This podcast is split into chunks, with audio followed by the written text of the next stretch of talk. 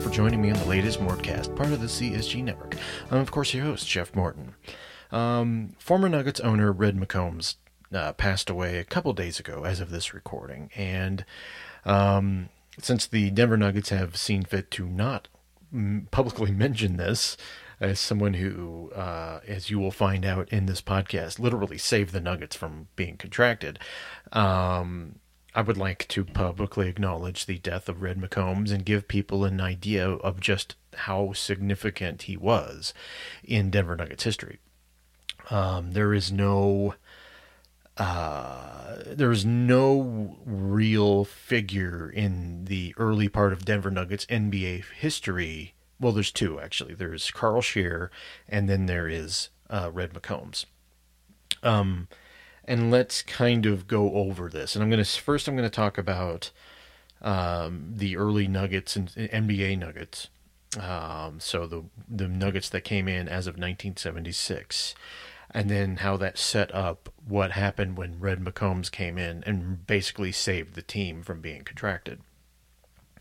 Um, the Nuggets came into the league in 1976. They were one of the four teams that came in um, there was a bit of a caveat. There was a couple caveats that happened um, in order to let the four ABA teams in. Um, and let me let me make, be 100% blunt here.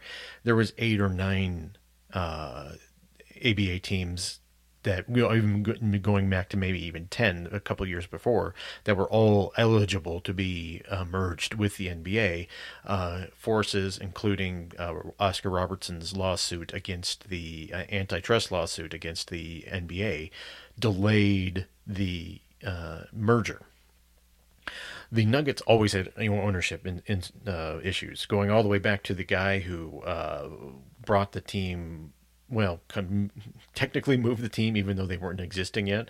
Um, went from Kansas City to uh, to Denver um, uh, as the Larks back in 1967, um, right before they the ABA was formed. The, the, dawn of the ABA was 1967, and uh, the Nuggets already always had ownership issues going back from Bill Ringsby, who was technically their first actual owner, through the to, you know, he named them Denver Rockets to about 1974. In 1974, uh, Carl Scheer came to Denver. And one of the conditions that Carl Scheer had to come over was he had to own the Denver Nuggets with uh, what he what and amounted to be a consortium of of friends. And the Nuggets went through a transition period through the beginning of their ABA time or excuse me, to the end of their ABA time to the beginning of the NBA time. So there was a period of like two years where there was kind of this, kind of like the Nuggets in the late 90s, where there was this weird kind of nebulous ownership situation. Um, but Carl Scheer was steering the ship. Everything in, about Denver uh, went through Carl Scheer from 1974 to 1982. And uh, Scheer brought Larry Brown with him, Doug Moe with him, um, and basically the North Carolina Buddies. Um, these were all people who were remnants of the Carolina Cougars, and they um, made their way to Denver. And the really the the first golden era of Denver Nuggets basketball, and arguably their most uh, talented and successful team, uh, began with Carl Scheer coming over. Well, as I said before, contingent on that was a uh, not necessarily contingent, but Scheer saw an opportunity and really a need to save the Nuggets, um, who I forget who owned them before. I think Ringsby had left before that, I believe. Um, Ringsby always had issues. He owned a trucking company out here, and, and anyone tells you with trucking companies, they uh, Jerry McMorris had a uh, the uh, first principal owner of the Rockies had a trucking business, and when that goes south, it goes south big time. So Ringsby uh, ran into money issues. Uh, Scheer comes in, gets all of his basically what was described to me at the time was all of his buddies, um, and there was a ton of owners, different owners of this Denver Nuggets team who ended up buying the Denver Nuggets and laying the groundwork for the merger with the NBA. Now, the conditions for the merger with the NBA were onerous. Um, they were essentially penalizing uh, ABA teams for coming in. Now the Nuggets succeeded despite that because they won 50 games their first year, and they already had McNichols Arena. And people who don't don't remember this, but from about 1974 to well maybe 75 excuse me when McNichols came in to about 79 the Denver Nuggets led basketball in attendance, um, non college basketball in attendance. Um, they were uh, always selling out, um, and the McNichols at that time was one of the larger arenas in the uh, in basketball. The Denver Nuggets fever, basically, as when the merger with the NBA was at an all-time high. Uh, Nuggets go to the Western Conference Finals in 1978 uh, to the 77 78 season, and it was looking to be sky's the limit. There was a big crucial moment that happened, and it was the big pivot point for the consortium led by Carl Scheer that owned the Denver Nuggets. Um, David Thompson was eligible to be signed elsewhere, and it was well known that the, the Knicks. Uh, and a couple other East Coast teams were really, really planning on making a heavy push for David Thompson.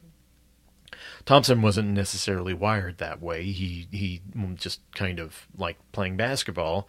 Uh, he was from uh, North Carolina and uh, went to North Carolina State and uh, just basically saw basketball as something that he did. Um, and in the off season of 1978, the consortium uh, signed David Thompson to what was the largest con- contract in professional sports. Um, and it, I think it was for a total of five million dollars, if I remember correctly. But it was it was at the time, and this is the late seventies. It was it was at the time an enormous contract, and the Nuggets didn't couldn't really afford that. In fact, um, due to some conditions, as I pointed out, that were that were agreed to as entry into the uh, um, NBA, the Nuggets were uh, penalized by having to give a percentage of their profits, TV money profits, which wasn't as big back then. The NBA was still going through some drug issues at that time.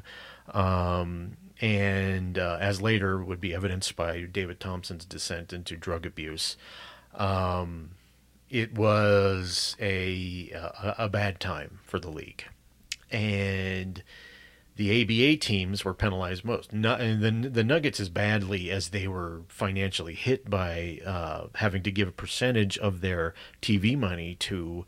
Um, uh, the Silnas, who owned the Spirits of St. Louis, who somehow negotiated this uh, unbelievable deal where they got in perpetuity a percentage of the NBA rights, and they ended up getting millions upon millions upon millions of dollars from this deal, um, all the way up to about I think 19 or excuse me 2014 I think was in the NBA finally, and the four ABA teams were released from this onerous thing, but it really affected the four ABA teams. It cut into profits and made a lot of the teams financially unviable. Uh, that includes the um, San Antonio Spurs, which uh, Red McCombs owned at that time. Um, it was a very hard way to try to make a viable business. And some of this had to do with a high resistance from the NBA, within the NBA, um, um, elements within the NBA due to teams and some in the league office, and we will get to that, um, were highly resistant on the merger and specifically did not want some of the smaller market teams to come in. They didn't. They didn't mind the Nets. The people that minded the New York Nets coming in from the ABA was the New York Knicks, and they negotiated a deal that was horrendous and basically caused the and made the Nets move out of New York in order to be able to get into the NBA, which was an unbelievable, and it caused them to uh, lose Julius Erving um, to the Philadelphia 76ers upon that upon that uh, merger, uh, and they didn't recover financially for ages. Um, but the Denver Nuggets were part of this deal, along with the Indiana Pacers and the San Diego and San Antonio Spurs. And the the financial conditions were so bad that it affected the consortium that owned the Denver Nuggets. The they could never get on any good financial footing, even though they were leading the league in attendance. And once attendance started dipping, the this consortium started losing more and more money. And this created enormous problems. And it was likely, it wasn't because of the contract that David Thompson signed, but the contract became an anchor they couldn't get out of because by the time uh, the 80s dawned, um, Thompson was so far into cocaine abuse that his play had deteriorated to an enormous extent. Um, and Carl Scheer did what he could in um, trying to negotiate around that, which was a well-known cocaine issue by by this point. Scheer traded uh, George McGinnis, which was an acknowledgement that he had made a mistake change, trading Bobby Jones to the uh, to the 76ers in exchange for McGinnis. Um, within a year and a half, McGinnis was traded back to his original team, the Indiana Pacers, for Alex English.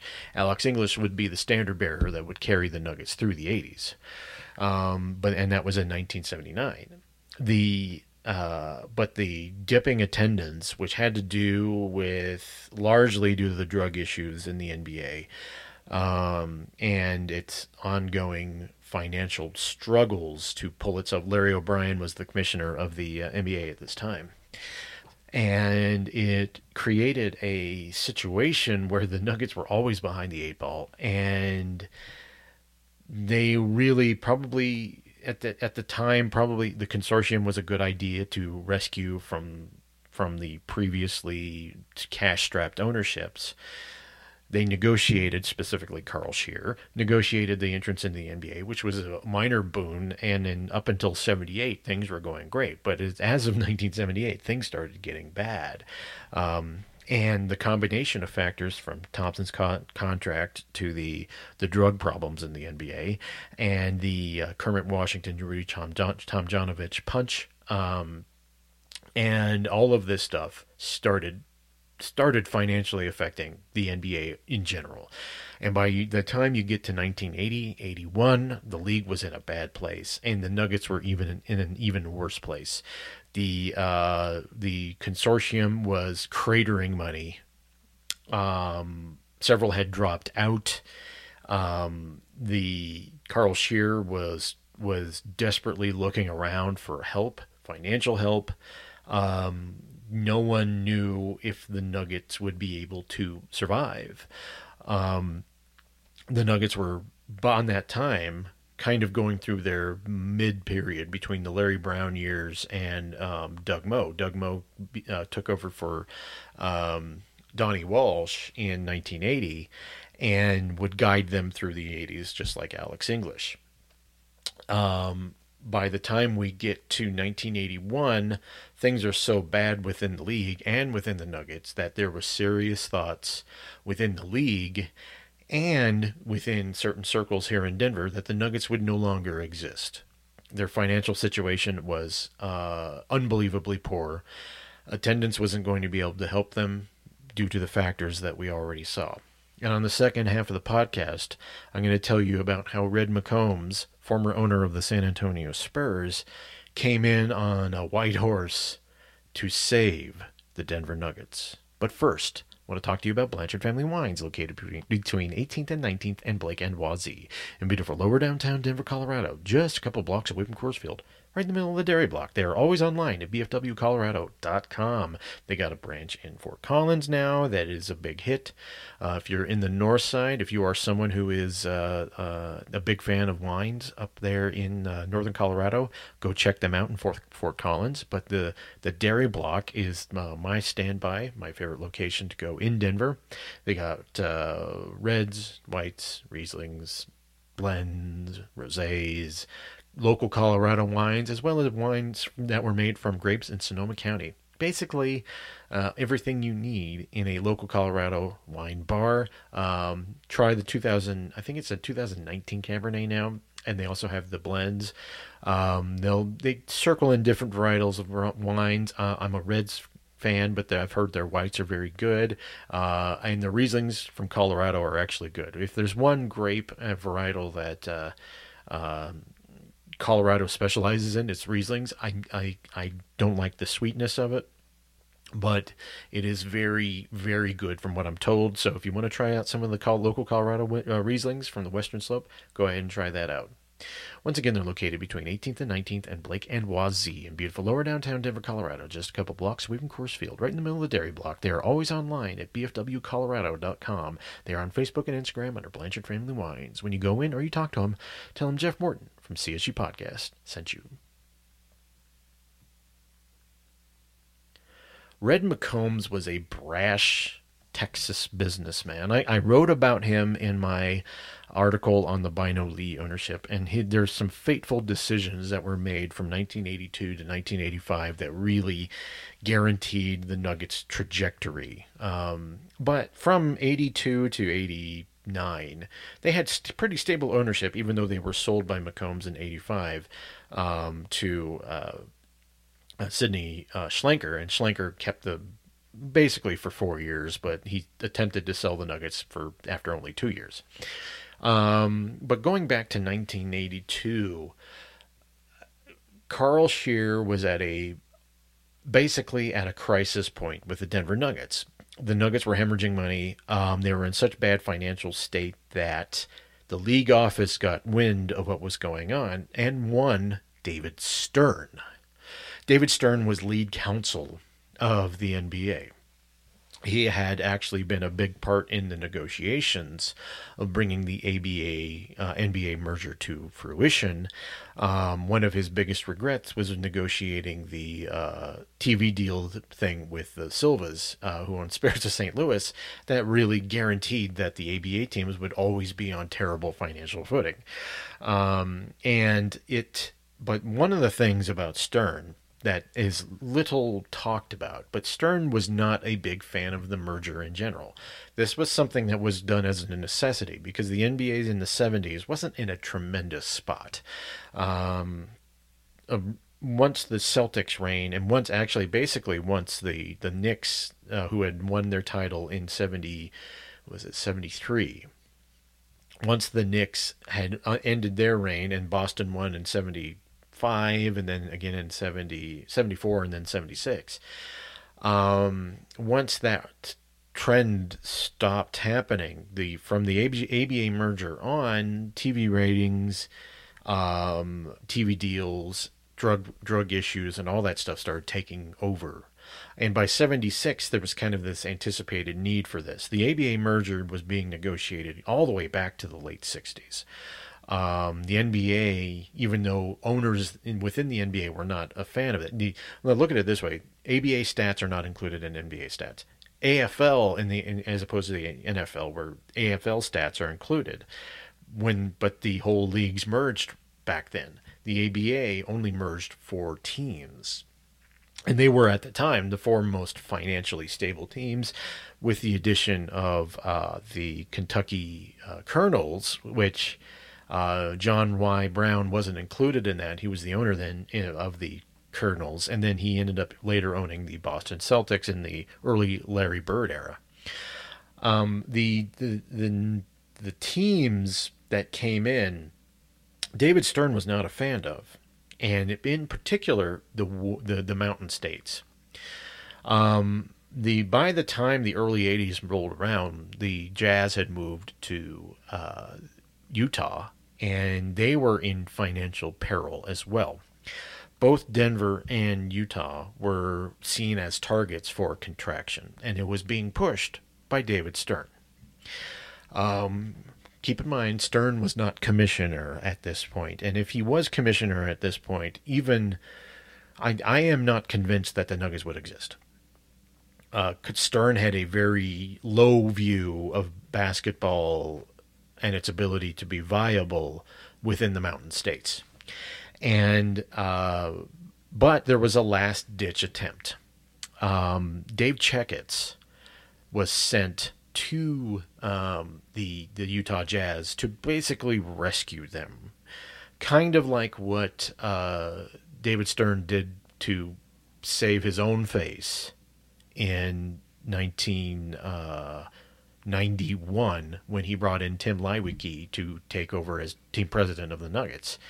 Um, there, and basically he was installed. And people don't know this, but uh, Tim Leiweke, that he he went to uh, it wasn't Ascent then. He went to ComSat and said, "You will take Tim Leiweke, and he will he will guide your ship."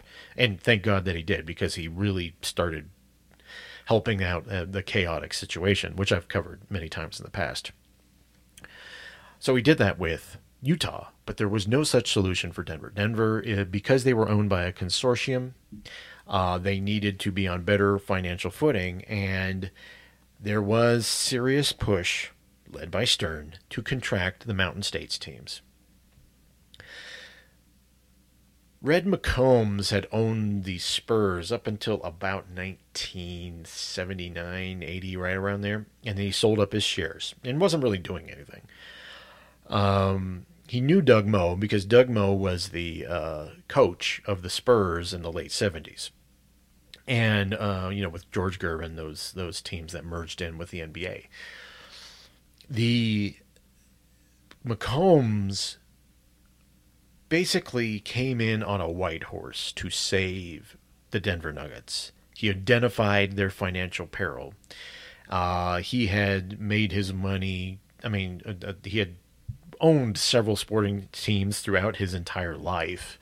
Um, sold the Minnesota Vikings. He bought the Vikings in 98 and then sold them in like 2005 because he couldn't get a stadium or something like that. But he went through a couple, you know, AFC, NFC championship uh, reigns and stuff like that. So by the time McCombs gets to gets to Denver, a lot of things had to be done.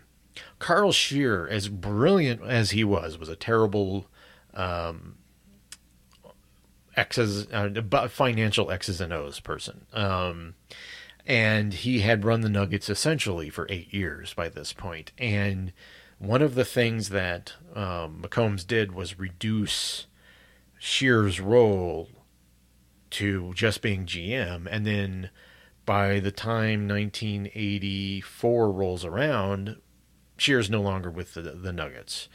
That's when uh, uh, McCombs brought in Vince Boryla, who really was the architect of the uh, 1984-85 Denver Nuggets run to the uh, Western Conference Finals.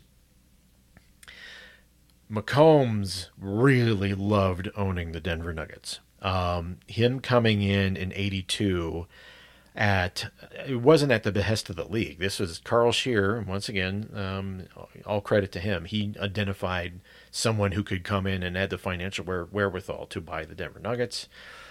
And uh, he came in and basically turned the Nuggets into a stable franchise. And the run they went on from 82 to 85 was almost entirely due to the, the yeoman's work that Red McCombs did to stabilize the franchise. Um, he got interest in the Nuggets back up.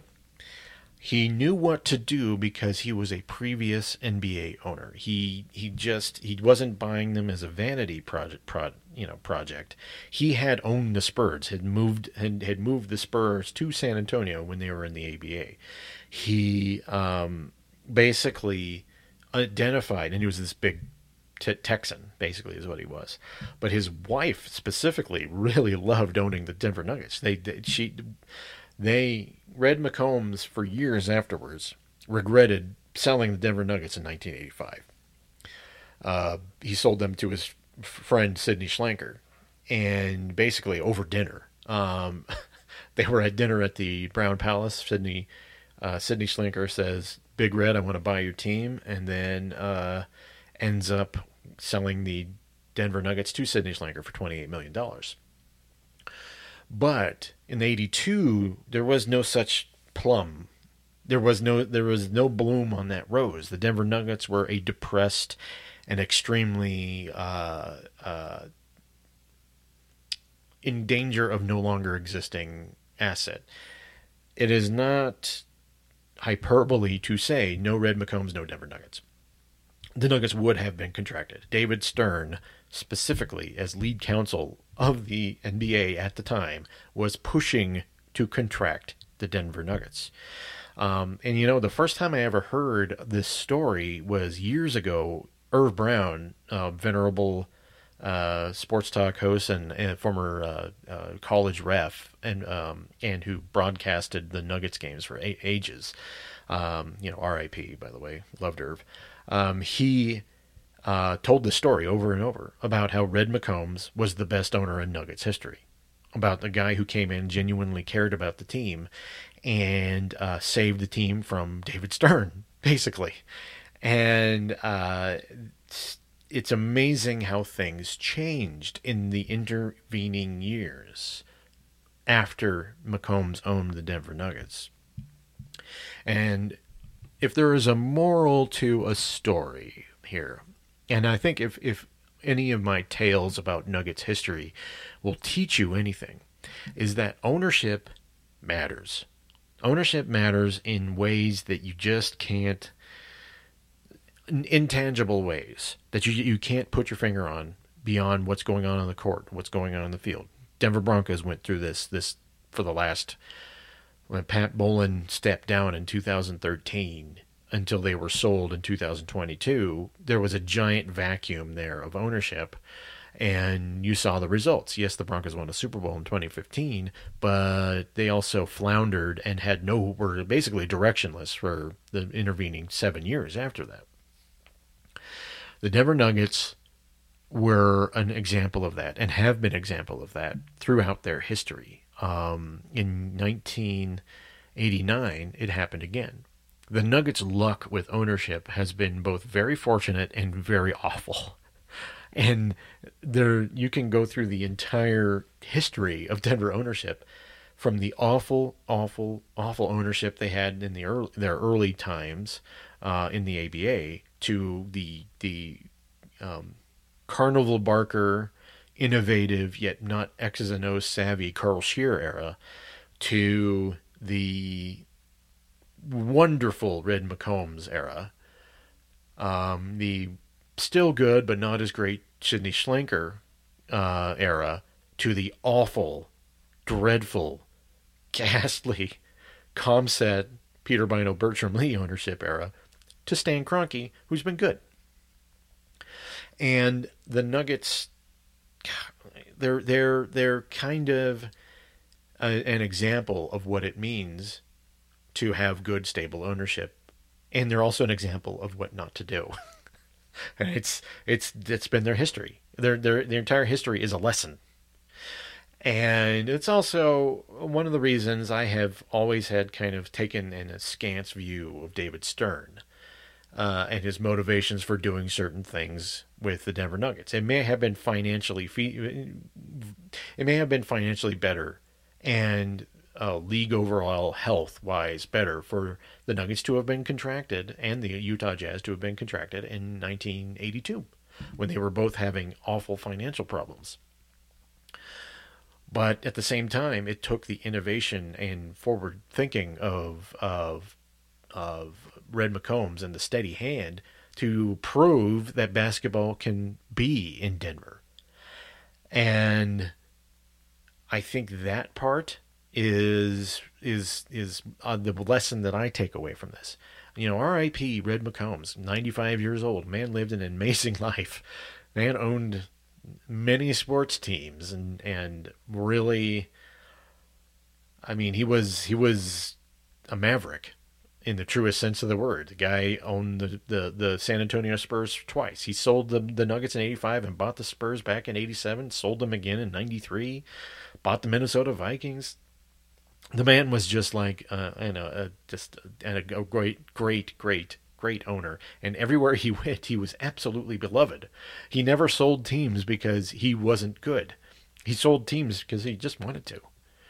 So it's just this is the lesson here, and I know I'm I'm I'm getting lectury right now, but this is what we need to think about when we think about Red McCombs. He is really, arguably, the most important owner in Denver Nuggets history.